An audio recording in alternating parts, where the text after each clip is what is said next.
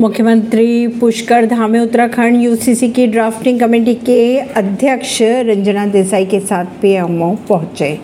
आतंकवाद के खिलाफ मिलकर लड़ना होगा एससीओ समिट में बोले पीएम मोदी। महाराष्ट्र में अजित पवार गुट को मिल सकते हैं वित्त और सहकारिता विभाग। महाराष्ट्र के ही धुले के पलासनेर में भीषण हादसा हुआ। ट्रक ने तीन गाड़ियों को मारी टक्कर, दस से ज़्यादा की हुई मौत। राजस्थान कांग्रेस अध्यक्ष गोविंद सिंह डोटासरा ने दिल्ली में सचिन पायलट से की मुलाकात। मनीष सिसोदिया की पत्नी सीमा सिसोदिया की तबीयत फिर बिगड़ी, अस्पताल में किया गया भर्ती। बीजेपी ने कई राज्यों में बदलाव किए हैं। बदले प्रदेश अध्यक्ष सुनील जाखड़ को मिली पंजाब की जिम्मेदारियाँ।